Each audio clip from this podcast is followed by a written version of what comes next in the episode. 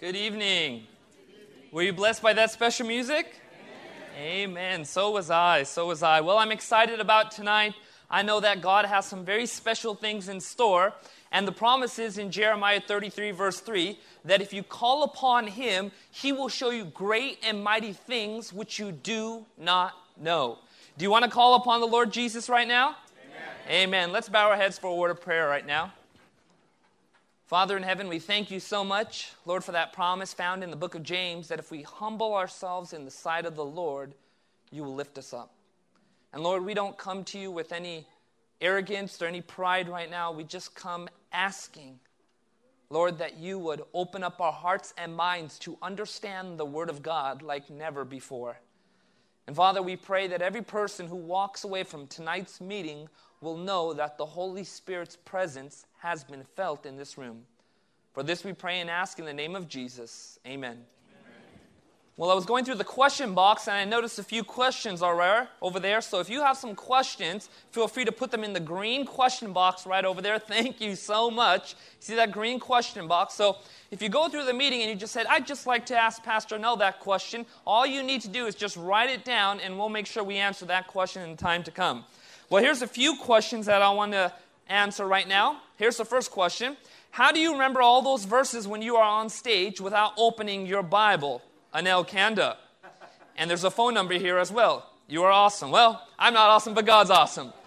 Well, here's the thing I'd like to say about that. One of the best things I could recommend to you is to wake up early. There's something about the early morning time. The Bible says in Isaiah 50, verse 4, that the Lord awakens us morning by morning. Notice what it does not say. It does not say Folgers wakens me morning by morning. The Bible makes it very clear that God will wake you up if you ask Him. And in the wee early morning hours, when you spend time with God and in His Word, the Bible has this sense of just imprinting itself upon your mind. Anybody I've ever talked to who's made a habit of getting up before the sun and actually spending time in the Word of God will find that those scripture verses tend to stay in the mind. You know, one time when I was in college, I had, the, I had this very intense anatomy and physiology test. And anatomy and physiology, 95% of it is just mere memorization. And so I thought to myself, well, the only way I'm going to be able to pass this test, not studying and all, I'm going to actually have to get up early, get a good night of sleep, and actually get up early. I got up around 3:30 a.m. that morning, and I was going to memorize all the various body parts. So I set my alarm. I got up. I, first thing I did, I spent some time in prayer and I studied the Bible for about 40 minutes. And then I started memorizing several of the anatomy and physiology questions. And I took that test and I aced that test. Actually, the teacher was very surprised and he said, It's very interesting how a theology student has actually bested the rest of the science students here. But here's the thing I don't take any glory to myself, I give all glory to God because He gives wisdom. Amen? God gives us wisdom, and the Bible says in James chapter 1, verse 5 if any man lacks wisdom, let him ask of God, and God who upbraideth not will give to all men liberally. In other words, God's not going to hold back wisdom from you. If you ask for wisdom, He's going to pour it out upon you. Can you say amen to that? So, just here's what I'd recommend. Number one, getting up really early. And number two, reading your Bible very first thing in the morning. And number three, here's something I also recommend is that when you're going to sleep, play an audio recording of the Bible. That stuff is just going through your mind, and there's nothing wrong with the Bible going through your mind. Amen? Amen. Better than all the junk of the world. All right, here's another question what happens after we die? What happens after we die? You know, this is a very interesting question. A lot of people ask this question. You go to various churches, various religions, and you'll find that there's a lot of belief about what happens when you die. But after this presentation, you're actually going to discover what the Bible says, proof positive, what the Bible actually says about what happens when you die. We need to get our answers from the Word of God. Can you say amen to that? Not from Anil Kanda, but straight from the scriptures. And that's what we're going to do tonight. The next question is What is the Ten Commandments of God? The Ten Commandments of God. I'm actually just going to speed up a little bit. You can find the Ten Commandments of God found in Exodus chapter 20. And there in Exodus chapter 20, you're going to find not 10 suggestions, but 10 commandments, rules for our life. God is showing by the 10 commandments the best way to live. Can you say amen to that? And the Bible says in John chapter 14, verse 15, Jesus says, If you love me, keep my commandments. The Bible says in 1 John, this is how we love God when we keep his commandments. Our life and bringing into accordance with the scriptures, with the Ten Commandments, it is giving honor and glory to God. Amen. The Ten Commandments do not save us, but we keep the Ten Commandments in response to what God did for us on the cross 2,000 years ago. Can you say amen to that? Well, tonight's message is entitled Revelation today Prophecies Haunted House. Prophecies Haunted Houses. You know, last year I preached this message. I never forgot when I gave this message, I got deathly ill right before. And we prayed, and there did some hydrotherapy, and I got better. I preached this message. I really believe that the Spirit of God blessed. But right after I got off that stage, I was deathly ill again. I really believe that when this message is spoken, that there is an intense spiritual battle going on right here in this very room. And so the devil's going to do all he can to take your attention away from what the scriptures are showing. But folks, we need to make sure we're taking notes. We need to make sure like we're like the Bereans, as it says in Acts chapter 16 or excuse me, verse 17, chapter 17, like the Bereans where we're actually having opening open minds and studying those things daily in the scriptures. Can you say amen to that? So let's begin. Revelation today, prophecies haunted houses. Prophecies, haunted houses. By the way, just a reminder tomorrow night is the good news about hellfire. A lot of people think, wait a second, that sounds like a contradiction. How is it possible that there could be good news about hellfire? Come tomorrow night, and you're going to be blown away by what the scriptures are saying about hellfire. And I promise you this you're going to see the love of God like never before. It is extremely important to be there. I just want to start off by saying this. Before we watch this video, you're going to see some things that may potentially disturb you. That's okay. That's okay because God promises that when we speak His name, the demons flee. Amen? So, what I'm going to share with you is an example of something that's in modern day news about the paranormal. About the paranormal, uh, haunted houses and ghosts. So, pay attention to this. I wonder if we can dim the lights a little bit so everybody could see what's going on. Okay, and this was just an interview or a news report that just took place not too long ago. Here we go. Question Do you believe in ghosts? The crew at the IGA supermarket at Brompton in Adelaide certainly do. When Norm Hurst bought the store in October last year, the previous owners told him it was haunted. He was a tad sceptical until he found a bunch of roll ups on the floor in aisle three, six metres away from where they usually are in aisle two. Oh, yes, definite. Now, security camera vision shows the packet being flung, not falling, being flung onto the floor. Oh at 11.30 p.m. by a seemingly invisible force. Scientists can't explain this. And here's a possible explanation. In 1998, boxer Bora Altintas was gunned down on the footpath outside the building. Now, the bullet hole is still visible. It, Adelaide's a bit like that. It's still visible in the phone booth nearby. So, has the ghost returned? Tell us what you think. And does he like? He obviously likes roll-ups.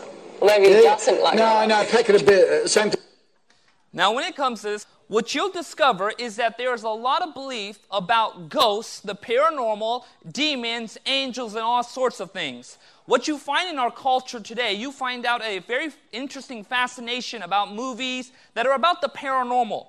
Things about ghosts. There's been this sort of rapid outbreak of these things, and a lot of people are seeking thrills and chills coming out to those movies and seeing those things. You look in our culture today, it's not just in movies, it's in television, it's in books, it's all over the world. The paranormal is getting people to ask a lot of questions. Is there something unusual about what happens when someone dies? Are there ghosts floating around? Are unusual things taking place? And one movie says, Are the little tickles in behind your neck, is that a departed one trying to contact you? Folks, when it comes to these things, we need to understand the Word of God like never before. Amen? Recently, this took place as well. This was actually another um, thing that came out in the news. Actually, was last year. And this individual, his name is Todd Burpo. He's a young man, And last year, this book became a bestseller. What took place is that he went and supposedly saw a vision of heaven. And in this vision of heaven, he met this woman who happened to be his sister. His sister began to talk to him in this vision of heaven. And when he came out of it, he told his parents, he said, I just had a vision of heaven. I saw some unusual things there, and I saw my sister. The interesting thing is that he's the only child in that family. And all of a sudden, his mother began to cry, his father began to cry, because they remembered that they had a young daughter a long time ago, but she died when she was just an infant. So, a lot of people believe that this young man, Todd, actually had a vision of the afterlife and made contact with his departed sister. But, folks, we need to understand what the Word of God is saying, and I cannot stress that enough. You find out in different cultures, like the Egyptian cultures, that they had very strange beliefs about the afterlife. Many times, what they'll discover in pyramids and tombs, they will discover a lot of property that belonged to the pharaohs, to the various rulers, to those various Egyptians. And what they would do, they would place those possessions inside the tomb of the departed one. And what would take place, according to their belief, was that when this individual dies, he's going to need some property when he gets to the afterlife. And so this was very common in the Egyptian culture. All throughout the hieroglyphics, you can see examples of what they believe about the afterlife. You also find in the Babylonian culture some strange things as well. You'll find that in the Babylonian culture that they would actually bury the wife along with the husband. Unfortunately, the wife was sometimes still alive. And they would do this in this culture. They had beliefs about the afterlife and so they made sure that when they buried the dead, it was with a belief that this person would continue on after the grave. You find, for example, in the Greek culture with the various philosophers, that they had a very interesting belief about the afterlife. It was more of what you may call a philosophical belief, but they believed that there was an afterlife. They believed that this place was called Hades, and they would oftentimes bury somebody with a coin in their mouth because when they cross over to that place right after death, they would need a coin with the, with the man by the name of Charon, and what he would do would be able to just ferry them across that lake. But they would need a coin to pay him. So they would make sure that their dead were buried with a coin in their mouth. You also find that Plato said something very interesting about death. Now, watch this. Plato explained that death and life are two different substances. Now, watch what he says. When death comes at a human being, his death bound part, as is, likely dies. But his undying part, pay attention to that phrase, his undying part takes off and goes away safe and destroyed. This is possible, undestroyed, excuse me. This is possible because the soul doesn't emit death. And what does not emit death is immortal. Plato believed that in something called dualism. He believed that there was a dying part of humanity, and he also believed in an undying part of humanity. He called the dying part the body, and he called the undying part the soul. And he believed that this soul would just walk off, it would just leave, and it would go to the place of the departed. This was some of the beliefs that were just promoted throughout all the Greek culture, and in fact, even infiltrated Jewish culture as well. Hinduism example. I was born and raised a Hindu, and it was about 11 years ago that I became a Christian. But as a Hindu, we had very interesting beliefs about the afterlife. We believe in something called reincarnation. Can you say that word with me? Reincarnation. In other words, we believe that when a person died, based upon their karma, it would decide what would take place in their afterlife. For example, when my father passed away in 2001, some of my relatives told me, they said, Your dad must have been a tree in his past life because he was so gentle. And so these are the beliefs of Hindus. In fact, one of the reasons why we were vegetarians growing up is because we believe that somebody that we once knew who had died may be in one of these animals. and it's very important to preserve the life of these animals. There are some Hindu sages that, for example, were so extreme that when a little bug would cross the street, they would actually stop their horse or their camel or their carriage. They would actually stop it and wait for that bug to cross the street because they thought to themselves, what if we are destroying the soul of somebody we once knew? So, this was the ba- belief basis for Hinduism. You find throughout the world that people die. 10 out of 10 people still die, last time I checked. Death happens all over the world. We see it in our newspaper on a daily basis. We know people who have died. Throughout our entire life, death comes to us. Apparently, even as we get older, sometimes death comes a little too quickly. But a lot of people are asking questions about death. What exactly happens when a person dies? And how is the second coming related to that? These are questions that we're going to answer. What really happens when somebody dies, and how is it connected to end time prophecy? The way we're going to understand what happens at death is to first understand how man was created. How man was what? Created, take your Bible, let's go to the book of Genesis, chapter 2, verse 7. When God created everything else, He just spoke it into existence. When He created the sun, the moon, the stars, everything on earth, He simply spoke it into existence. But when He created man, the Bible says this And the Lord God formed man out of the what? Dust of the ground and breathed into his nostrils the what? Breath of life, and man became a living being. Now, why is that so remarkable? Because even Adam himself was not there technically when he was being created. His existence didn't take place until afterwards when he woke up and he saw God face to face. Even when Eve was created, Adam was sleeping. So, did Adam see God create a single thing? No, he didn't. Even Adam, by faith, had to believe that God was a creator that God was a creator. But watch what the Bible says right here. There's a very interesting equation. If anybody wants to create life, here you do, just take notes. And the Lord God formed man out of the A, dust of the ground. He gathered the dust of the ground, and the Bible says he breathed into his nostrils the breath of life. Now, watch what happens. And man became a living being. Okay, there we have the equation for life dust of the ground plus breath of life.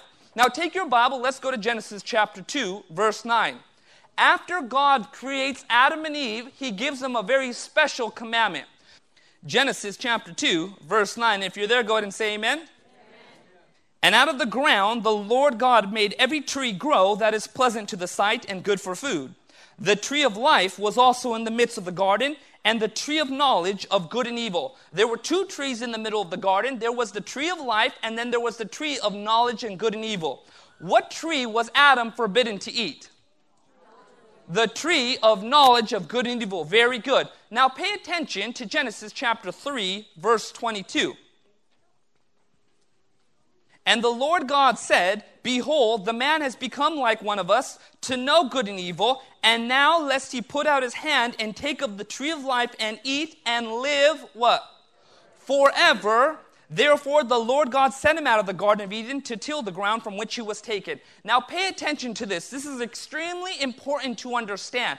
Adam's immortality was contingent upon eating the tree of life. And the moment he sinned, God actually removed Adam and Eve out of the garden because if they were to continue to have access to the tree of life, they would be immortal sin. There would be eternal suffering. There would be there would be just this eternity of destruction. And so God had to quarantine the tree, and He actually had to remove Adam and Eve outside the garden so that they would learn the plan of salvation. But this is extremely important to understand, folks. Adam was forbidden to eat of the tree of knowledge of good and evil because as soon as he ate of it, he would what? Die. The Bible says in Genesis chapter 2, if you eat of this tree, you will die. But they had access to the tree of life. And as long as they ate of the tree of life, they would live forever. They would live forever.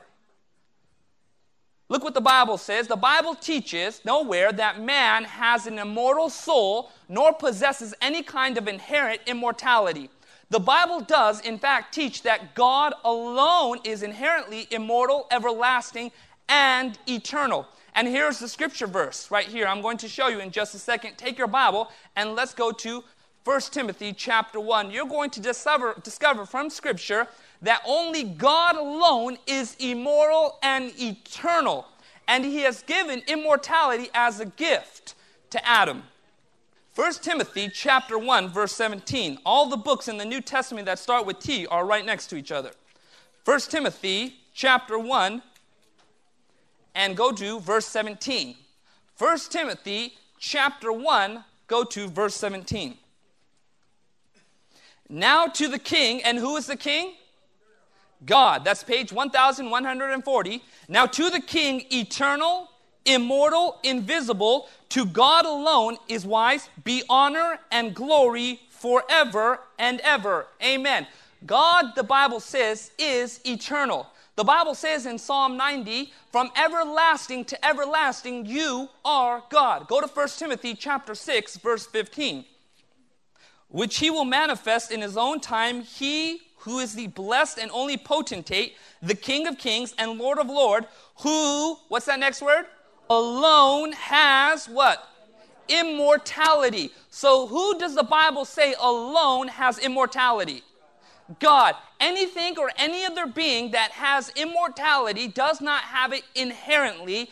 God gives those beings in immortality as a gift.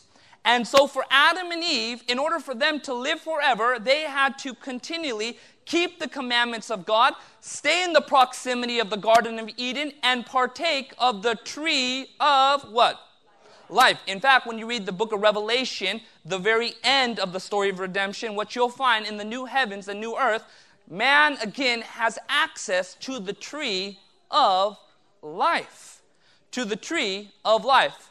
So, where did this idea come that man lives forever apart from God? Where does this idea come that man has this inherent immortality, that he lives even without any, any um, contingency upon the tree of life? Where did this idea come? Well, the Bible actually points us to the devil's very first lie. Genesis chapter 3, verse 4, pay attention to Satan's first lie. Then the serpent said to the woman, you will not what? Surely die. The devil actually popped this thinking into Eve's mind that it did not matter how she lived her life because she was not going to die. And sure enough, Eve took of that fruit, ate of it, gave it to her husband Adam. He took of the fruit and ate of it as well. But unfortunately, God's word never lies. Amen? And God told them, Because you have committed this sin, you will die. The Bible says in Romans chapter 6, verse 23, the wages of sin is what? Death. And this teaching has gone throughout the entire world where you have a lot of religions and unfortunately a lot of churches that are pushing this idea that man has this eternal soul apart from God, that man has this immortality apart from God. But the Bible makes it very clear it's only to the righteous who they are granted the gift of immortality. Now let's take a good look at the word soul in the Bible. The word soul. We read in Genesis chapter 2, verse 7 And the Lord God created man out of the dust of the earth and breathed into his nostrils the breath of life, and man became a living soul. Notice what the Bible doesn't say. The Bible doesn't say, and man was given a soul. The Bible says man became a soul. The word soul is used in two different ways. One way is to represent a life. Like, for example, if I was to say to you, there are about 200 souls in this room. There are about 40 souls in the youth room. A soul can be used just to represent life. The second way is to represent one's heart of mind. The Bible says in Deuteronomy, love the Lord God with all your heart, with all your soul, with all your mind. The soul is used scripturally to represent the heart. The Bible, however, never uses the word soul to represent an inner gaseous entity or something immortal, an undying part of us that lives within us. There's not this whole idea of this Casper the ghost that when you die, you have this gaseous vapor floating around. No, no, no. The Bible does not teach that. In fact, when you look at all the verses, the word soul is used, you will discover it's usually one of those two things. Now, let's take a good look at Genesis chapter 2, verse 7. I want you to see the equation for life right here. And the Lord God formed man out of the dust of the ground. And what was the second component that he breathed into man's life? The breath of life. And man became a living being or became a living soul, as it says in the King James. Now, here's the simple equation. Don't lose me right here, okay? This is like 1 plus 1 equals 2. All right? If you take the dust of the ground right there, right? What are you to add to it in order to create life? What do you need to add? the breath of life or God's creative power. And when you take those two simple components, guess what takes place? You're going to have life. You're going to have life. The Bible makes this very clear. This is what God used to create Adam. Okay, that leads us to the next question What happens when a person dies? Well, we take the very same equation. You take the body, right?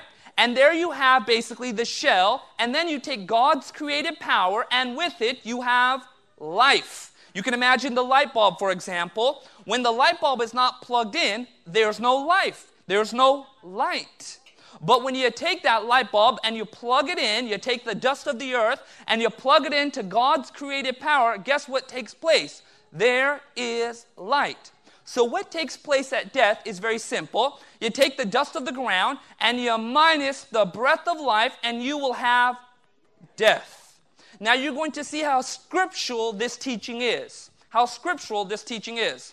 This is what happens at death. Ecclesiastes chapter 12, verse 7 it's very simple about death. And when that silver cord is loosed, then the dust will return to the earth as it was. When you take a body and it's been buried for several years, and you dig up that body, you know what you're going to discover? A decomposed body. The Bible makes it very clear that the body returns to the earth as it was, and the spirit or breath or power of God goes back to God who gave it.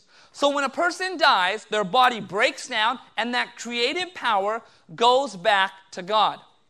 Well, you can even take a look at the Hebrew word that's used to describe breath or spirit. It's the word ruach, and in Greek it's nephesh, and it simply means breath or spirit, the creative power of God. It's never used to represent the soul or this gaseous vapor that lives within us. The Bible makes it very clear that that word spirit is just simply a word that's used to describe God's creative power, His electricity, His power, His might. So, what happens to the consciousness at death? What happens to the consciousness? Are they still aware of everything that's taken place? Are they still just fully exposed to all the things that are taking place? Well, watch what the Bible says right here. Psalms 146, verse 4 His spirit, or that same word, ruach, departs, he returns to his earth, talking about the body. In that very day, his plans, what's that next word? Perish. The Bible makes it very clear that there is no more awareness at death. There is no more consciousness at death. All the plans a person may be making and all the memories they may have when they die, the Bible makes it very clear that that simply stops. It ceases. Well, how much do the dead actually know? Well, pay attention to Ecclesiastes chapter 9, verses 5 through 6. For the living know they will die. And why is it that they know they will die? Because they're alive. That's exactly right. But the dead know what? Nothing. Also, their love, their hatred, and their envy have now perished. When a person dies, all the emotions that they may have going into death immediately ceases, the Bible teaches and they no longer have a consciousness at that very moment. But the living, the Bible says, actually have a consciousness or is actually aware. We have emotions, we're thinking things, we know what's happening because we're alive. But the Bible makes it very clear that when a person dies, they know nothing. It even says in Psalm 115 that the dead do not praise God. Now, why is it that the dead don't praise God? Because they know nothing. Because they know nothing. So, what is death then? What does the Bible actually call death? The Bible, you're going to see, constantly refers to death as sleep. Simply sleep. And you're going to see this throughout Scripture right now. Luke chapter 8, verse 52, Jesus resurrects a young girl, but on the way to resurrect the young girl, all the people were crying about this young girl who had passed away. Now, watch what happens. Jesus says, Now all wept and mourned for her. But he said, Do not weep. She is not dead. She is sleeping. What did Jesus call death? Sleep. Now, when you go to sleep, if you didn't eat anything the night before or very late at night, you're going to simply just cease your consciousness. And so the Bible makes it very clear that death is called a sleep. And you're going to see more of this in Scripture. Acts chapter 7, verse 60. Look what the Bible says about Stephen. Then he knelt down and cried with a loud voice, Lord, do not charge him with this sin. And when he had said this, he fell, what? Asleep. Now, notice what the Bible doesn't say. It doesn't say this gaseous vapor came out of him and went to heaven and was praising God. No, the Bible makes it very clear that when one of God's people died, they simply fell asleep. Death is called the sleep in Scripture. Can you say amen to that? Acts chapter 2, verse 29. Men and brethren, let me speak freely to you of the patriarch David. This was thousand years, thousands of years after David, that he is both dead and buried, and his tomb is with us this day. Now, watch what else they say about David. For David did not ascend into the heavens, because where is David right now? Sleeping. He's in the grave, sleeping. He's unaware of everything that's taken place. But he says of himself, The Lord said to my Lord, Sit at my right hand. Folks, you see this throughout Scripture. Even Jesus was trying to teach his disciples about death and what really takes place because there was so much mystery concerning death. One day, when one of Jesus' best friends, Lazarus, dies, what's his name? Lazarus dies. Jesus says, All right, we're going to go over there and we're going to awaken him. Now, pay attention to what Jesus tells, tells the disciples. John chapter 11, verse 11. These things he said, and after that he said to them, Our friend Lazarus sleeps. How would you like Jesus to call you his friend? Wow. Praise God for that. Our friend Lazarus, what's that word again? Sleeps, but I go that I wake, may wake him up. Now, all the disciples are sitting there for just a second, and they're just thinking to themselves, wait a second. He was sick and then he died, and now you're saying he's sleeping? Well, that's a good thing he's sleeping. And Jesus actually had to explain it to them. No, no, no. What I mean by sleep is simply this. Then Jesus said to them plainly, in other words, get what I'm about to tell you Lazarus is dead. Notice he didn't say Lazarus was in heaven. Notice he didn't say Lazarus was part of the celestial throne or the celestial host praising God. He simply makes it clear that his best friend Lazarus was sleeping. He was dead in the grave, unaware of all the things that were taking place. Folks, Jesus makes it very clear he calls death a sleep. Now, I know sometimes you go to churches or sometimes you go to funerals, and sometimes you may be at somebody you love, someone you love's funeral, and I know what that's like. My dad passed away. And sometimes the preacher will stand there and he'll say things like, Oh, our beloved Bob right here, he's in heaven shining down on us right now. He's smiling right down on us. But, folks, here's the thing those people just may not know better, but we want to follow the Word of God. Amen? We need to know what the scriptures are teaching that our loved ones right now aren't suffering. They're not in heaven right now seeing all the chaos on earth. No, no, no. They're simply sleeping. In fact, Jesus never told his people, take comfort that your loved ones are in heaven. No, no. He taught that you should take comfort at the second coming. He always pointed people to the hope of the second coming because at the second coming, the human family would be reunited. Can you say amen to that? So, folks, I know what it's like to lose somebody. I know what it's like to really want to see them again. But the Bible's very clear on this issue that those individuals are simply sleeping in the grave. And we can take confidence that they're in the hands of the Almighty and He's going to take care of them while they're sleeping. Amen? So when will the dead rise again? Take your Bible, go to 1 Thessalonians chapter 4, verses 16 through 18.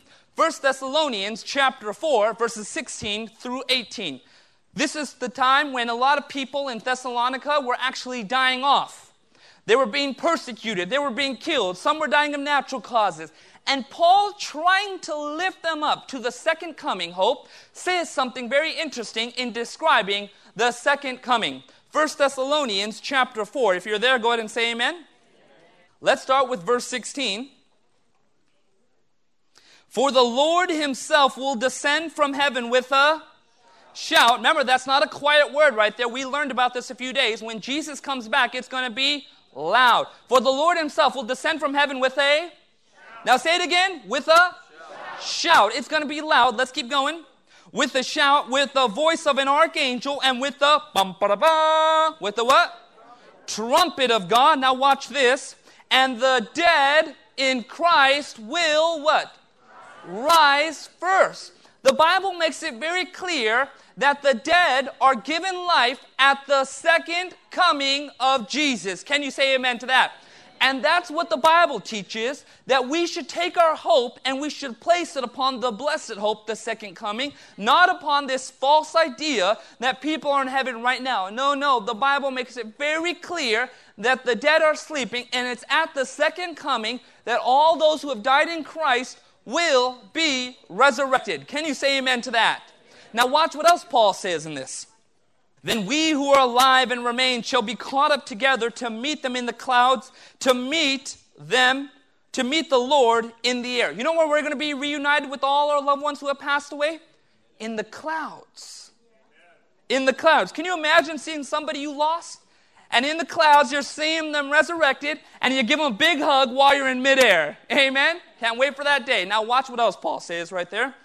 And thus we shall always be with the Lord. Therefore, what's that next word?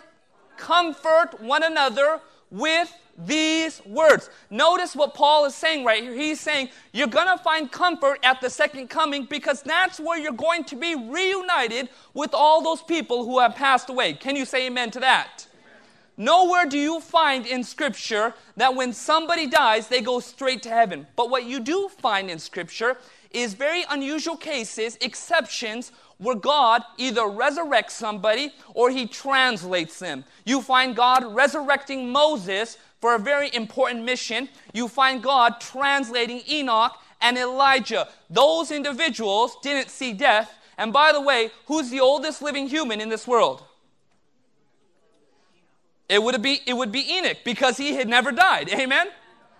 And so this is very interesting. You know, I'm going to share this powerful story. I share it nearly every time during this series, but I think it's very important and it bears an extremely interesting point. There was this woman one day, and this woman, she's an elderly lady, she's a church going lady, and she's the type of lady that wears the same church dress every single time when it's church. It's a nice blue dress, and it was made in the 1960s. She absolutely loves this dress. This woman goes to church and she's the type of woman that gets there extremely early, well before any of the deacons gets there. So she gets there and she's sitting up in the front row. This woman has made some special dents in the pew by sitting there constantly. And so she gets there, sits in those little dents, and she awaits for the church service to start. Well, one day, or one day she went to church, and there was a few people that were gathered there for church service when all of a sudden they heard the door open. And in marches this very interesting character wearing a trench coat. And he's walking right up to the front. And he makes his way all the way to the front of the pulpit. And he says, I have an announcement to make. And everyone's gasping because no one's ever seen this character before. He says to them, I want to make an announcement, and it's very important that you hear me out. I am Jesus. I am Jesus, and I have returned for my people. And everybody's, oh, Everyone's just freaked out by this whole thing. And the man continues talking I am Lord of heaven and earth. And this one woman, she stands up with a smile, a big grin on her face, and everyone's thinking to themselves, Not Betty May. Not Betty May. Betty May stands up and she puts her hands together and he says, So you're Jesus. And the man said, I'm Jesus. And she says, So you have returned from, the, from heaven. That's me. I have returned from heaven. And then she said, You must love the Bible as well as I do. And he says, Of course, I wrote it. And then she says, Can you read something for me? And he said, Okay. Can you read 1 Thessalonians chapter 4, verses 16 through 18? And so the man, pretending to be Jesus, begins picking up his Bible, fumbling through it, very interesting, thought he wrote it. And so he's looking around for 1 Thessalonians, and all of a sudden, he finds 1 Thessalonians, and he says, Okay, now what verse did you want me to read? Chapter 4, verses 16 through 18. So he stands up there, clears his throat, and then he says this For the Lord himself will descend from heaven with a shout with the voice of an archangel, with the trumpet of God, and the dead in Christ will rise first. And all of a sudden, he looks at this woman, and she's not smiling. She said, I didn't hear no trumpet. She said, I didn't hear no shout. And my dead husband isn't sitting next to me. You ain't Jesus.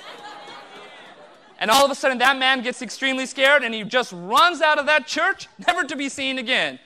Folks, the Bible makes it very clear that when Jesus returns, he's going to come with a shout, with the trumpet, and what's going to happen? That trumpet's going to be bum, ba, ba, so loud that the dead are going to be shaken from their graves. Can you say amen to that?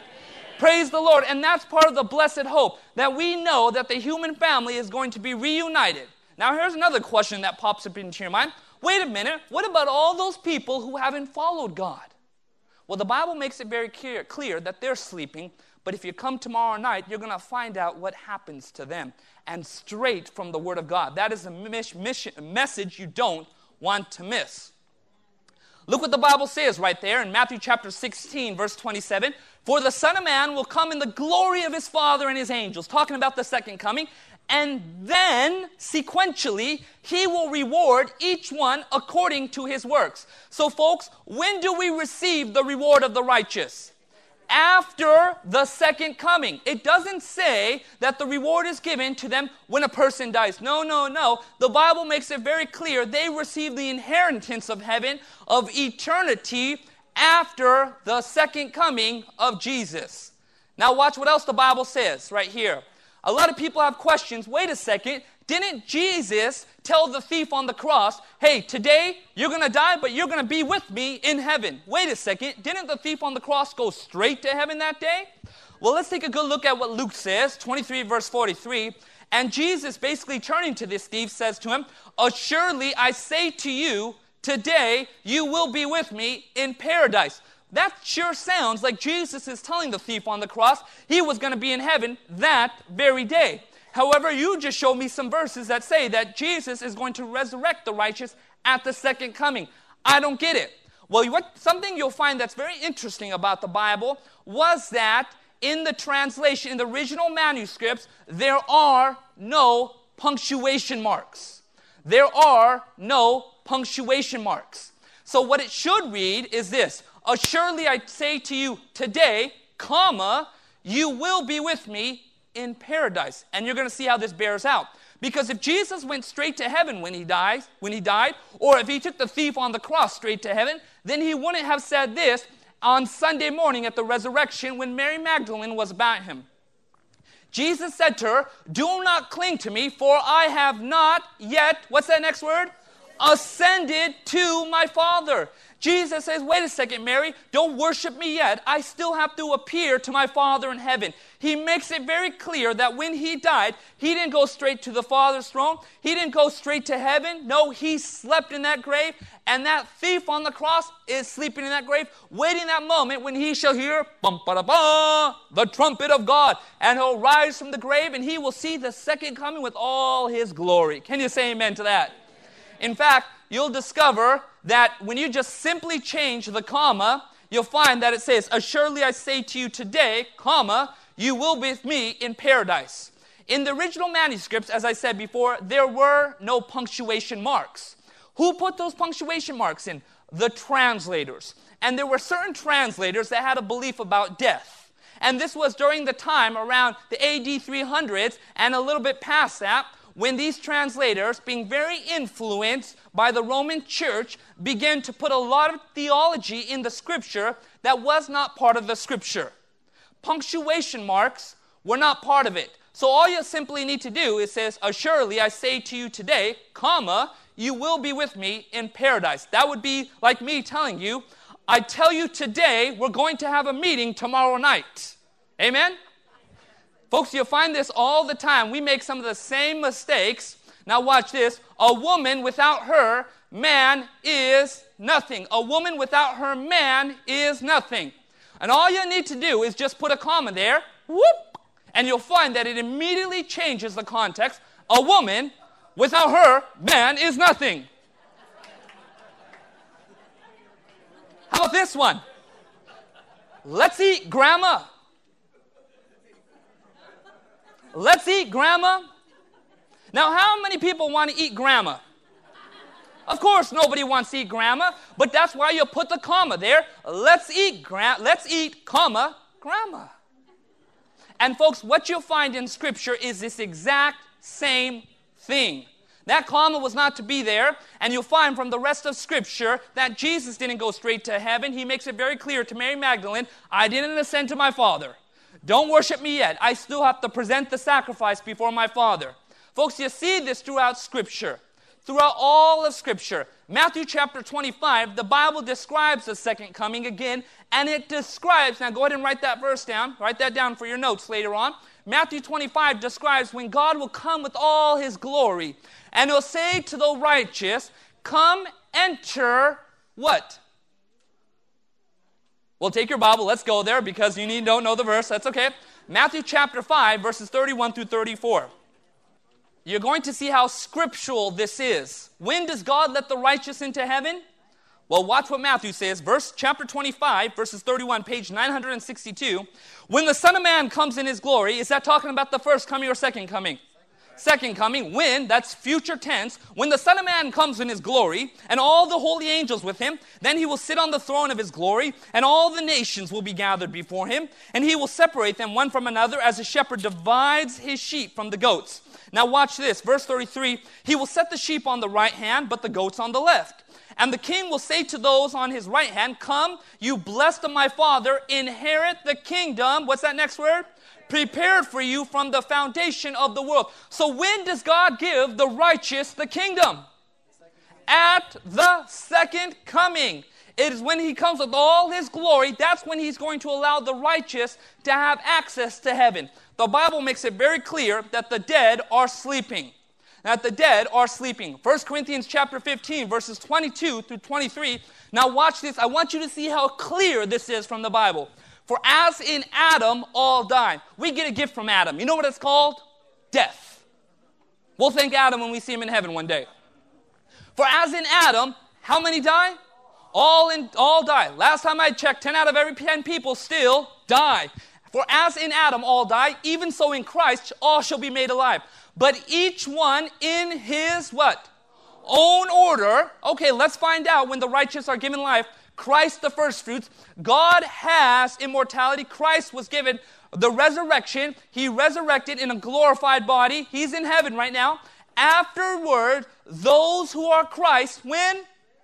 At his, say that next word, coming. Now, when are the righteous given life? At his coming at the second coming. Folks, you are seeing straight from the Bible. Don't let any other preacher, any other teacher manipulate what the Word of God says. It is clear and it is based upon the Scriptures alone. Can you say amen? Look what John chapter 6 verse 39 says. This is the will of the Father who sent me, that of all he has given me, I should lose nothing, but should raise it up at the last day. John chapter 6 verse 40. Everyone who sees the Son and believes in him may have everlasting life. And when does he get that everlasting life? I will raise him up at the last, what's that next word? Day. Over and over again. John chapter 11, verse 24. Martha said, Martha got her theology right. She said to Jesus, Martha, I know that he'll rise again. Talking about Lazarus. I know he'll rise again in the resurrection at the last day. 2 Timothy chapter 4 verse 8. Finally, this is what Paul says in his final letter. Finally, there is laid up for me the crown of righteousness, which the Lord, the righteous judge, will give to me on that day, and not only to me, but also to all those who have loved his appearing. Do you love the second coming of Jesus? Are you excited about the second coming of Jesus? It is at the second coming of Jesus that we're going to be reunited with all our loved ones who have followed after Christ. And folks, God can't wait for that day, and neither should we. But why is that extremely important for us? Okay, we understand what the Bible teaches, but what does that have to do with end time prophecy? Watch what 1 Timothy chapter 4 verse 1 says right here. I need your attention. This is extremely important. Now the Spirit expressly says. Now this is important. Do you guys see what Paul's just starting off by saying? He's saying this. The Holy Spirit says, "Listen up, Paul." He's expressly talking here. He is saying, "The Holy Spirit is warning me about something." and he wants me to communicate it to you, believers. Look what he says. Now, the Spirit expressly says, in latter times, that's last day events, some will depart from the faith. Well, why will people depart from the faith? Giving heed to deceiving spirits and doctrines of demons.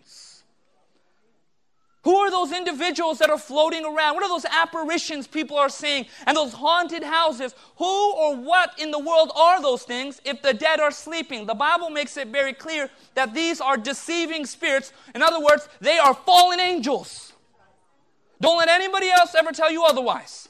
The Bible makes it very clear that these are demons.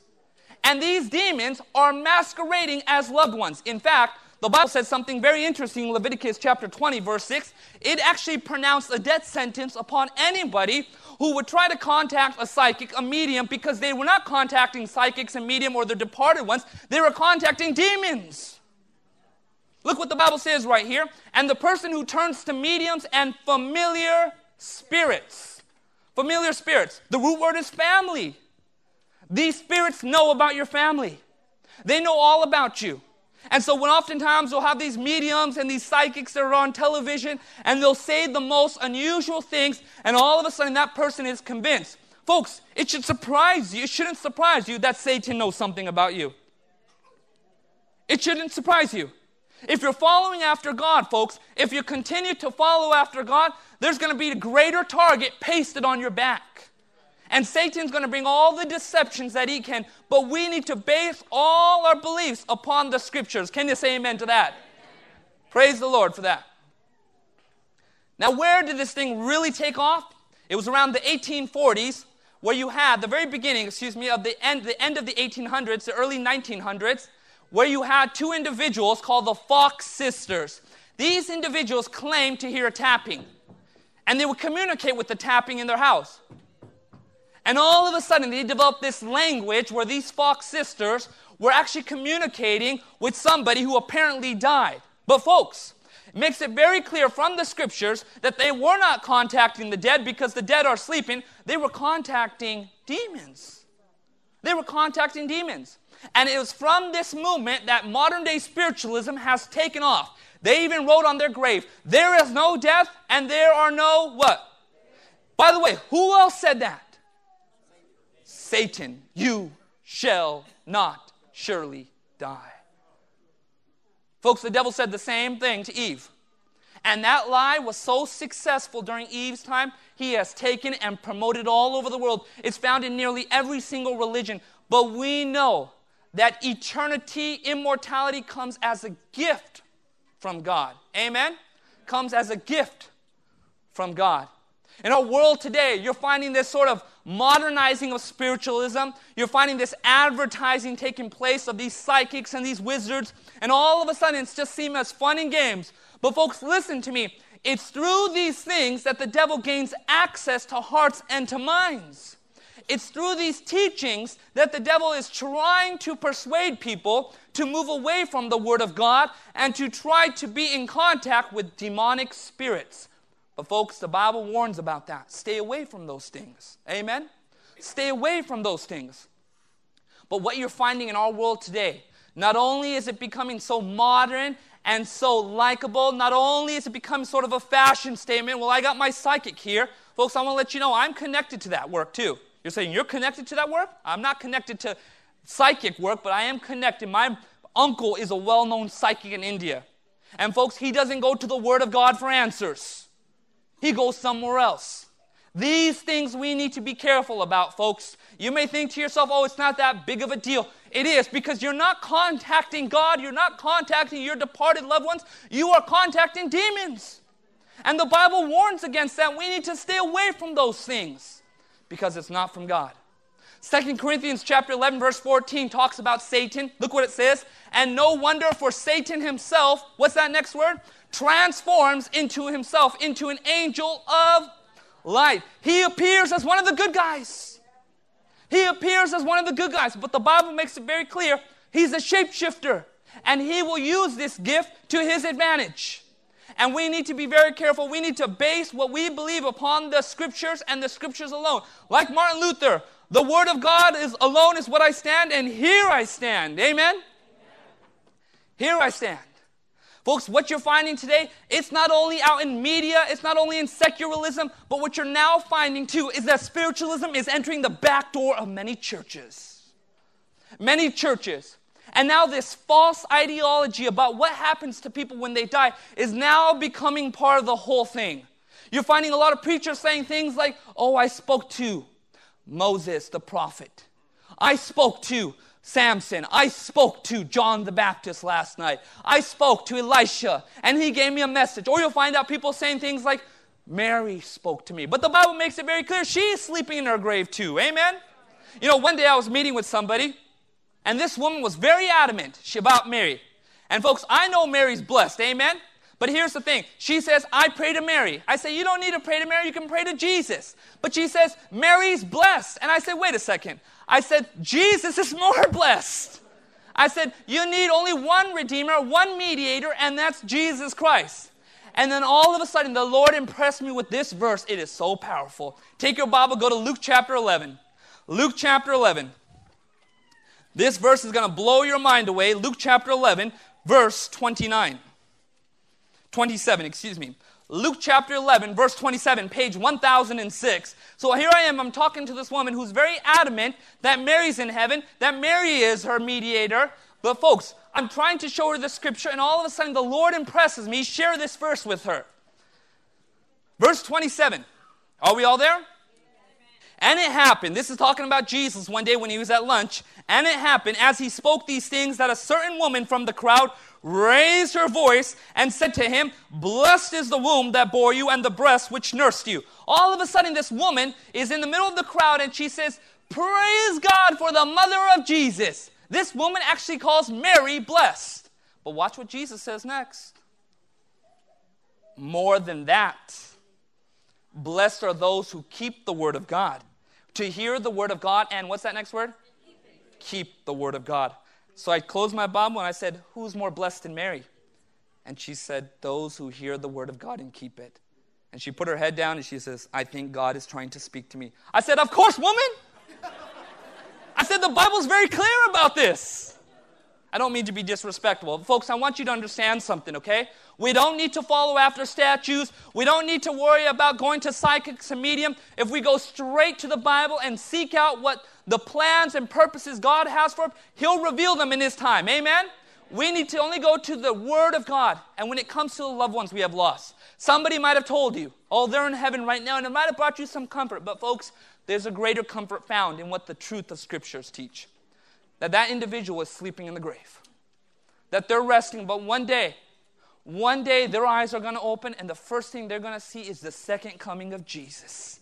Can't you wait for that day, folks? I can't wait for that day when Jesus comes with all his glory, all his power, and that mighty trumpet of God. And we're going to hear that noise. And all of a sudden, the earth is going to shake, and all our loved ones are going to come from the grave. And we're going to be reunited with them in the air. And the Bible says, So shall we always be with the Lord forever. It doesn't say when you die, are with the Lord forever. No, it says at the second coming, you're with the Lord forever. This is the hope we have as believers that one day we're going to be reunited at the second coming. That all our loved ones are sleeping, but one day Those who have followed after Jesus are going to be resurrected. And God wants you there because it's going to be the most exciting event of the entire universe. Folks, who wants to raise their hands today and say, Lord, I want to be ready for your second coming. I want to be there on that special day. Amen. Let's bow our heads. Father in heaven, we thank you so much. God, thank you, God, that we have a special hope in your soon return, the blessed hope, as the scriptures call it. And Lord, I just pray we'd be like what Paul says, and those who love his appearing. God, make us people who just don't know about the second coming, but people who love the second coming. Thank you, God, for scriptural truth. And we stand upon the word of God. Lord, bless each person here. May they take comfort. Now, one special day when you return. In Jesus' name, amen. This media was brought to you by Audioverse, a website dedicated to spreading God's Word through free sermon audio and much more. If you would like to know more about Audioverse, or if you would like to listen to more sermons, please visit www.audioverse.org.